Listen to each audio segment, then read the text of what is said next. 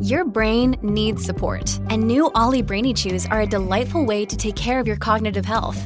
Made with scientifically backed ingredients like Thai ginger, L-theanine, and caffeine, Brainy Chews support healthy brain function and help you find your focus, stay chill, or get energized. Be kind to your mind and get these nootropic chews at olly.com. That's O-L-L-Y.com. These statements have not been evaluated by the Food and Drug Administration. This product is not intended to diagnose, treat, cure, or prevent any disease.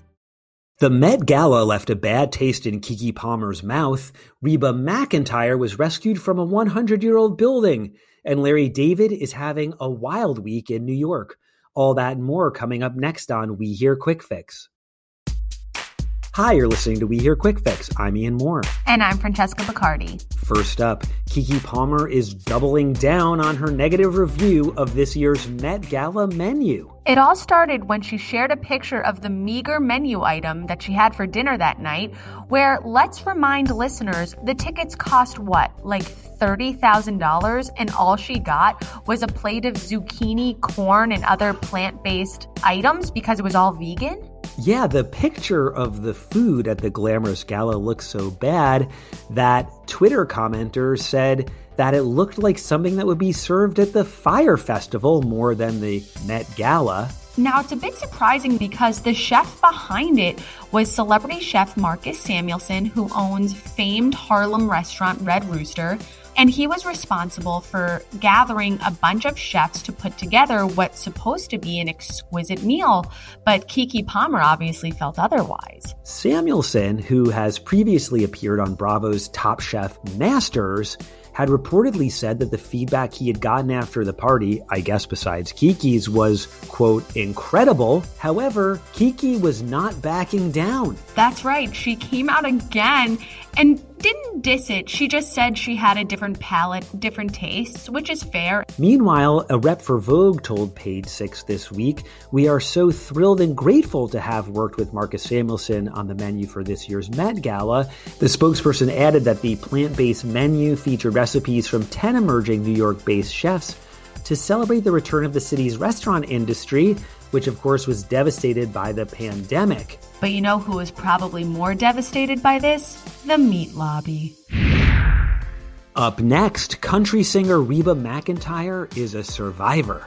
The famed country singer was rescued from a 100 year old building in Oklahoma. Fortunately, she was unharmed, but she had to flee through the window after the building's staircase collapsed. Now, the site of the near disaster was an unnamed historic spot. We're working on finding out what that was, but McEntire confirmed the whole incident to Page Six, telling us while my team and I were in Atoka, Oklahoma yesterday, checking out an old historical building, the staircase collapsed. She added that thankfully no one was seriously injured and that they were safely evacuated from the building thanks to the quick response from the Atoka Fire and Police Departments. It's also worth noting that she was there with her boyfriend, Rex Linn, and that he was also unharmed in the incident. What's poor timing, though, is that the Atoka Emergency Management Director previously said that before the incident, the building had a renovation scheduled and the stairs were set to be replaced.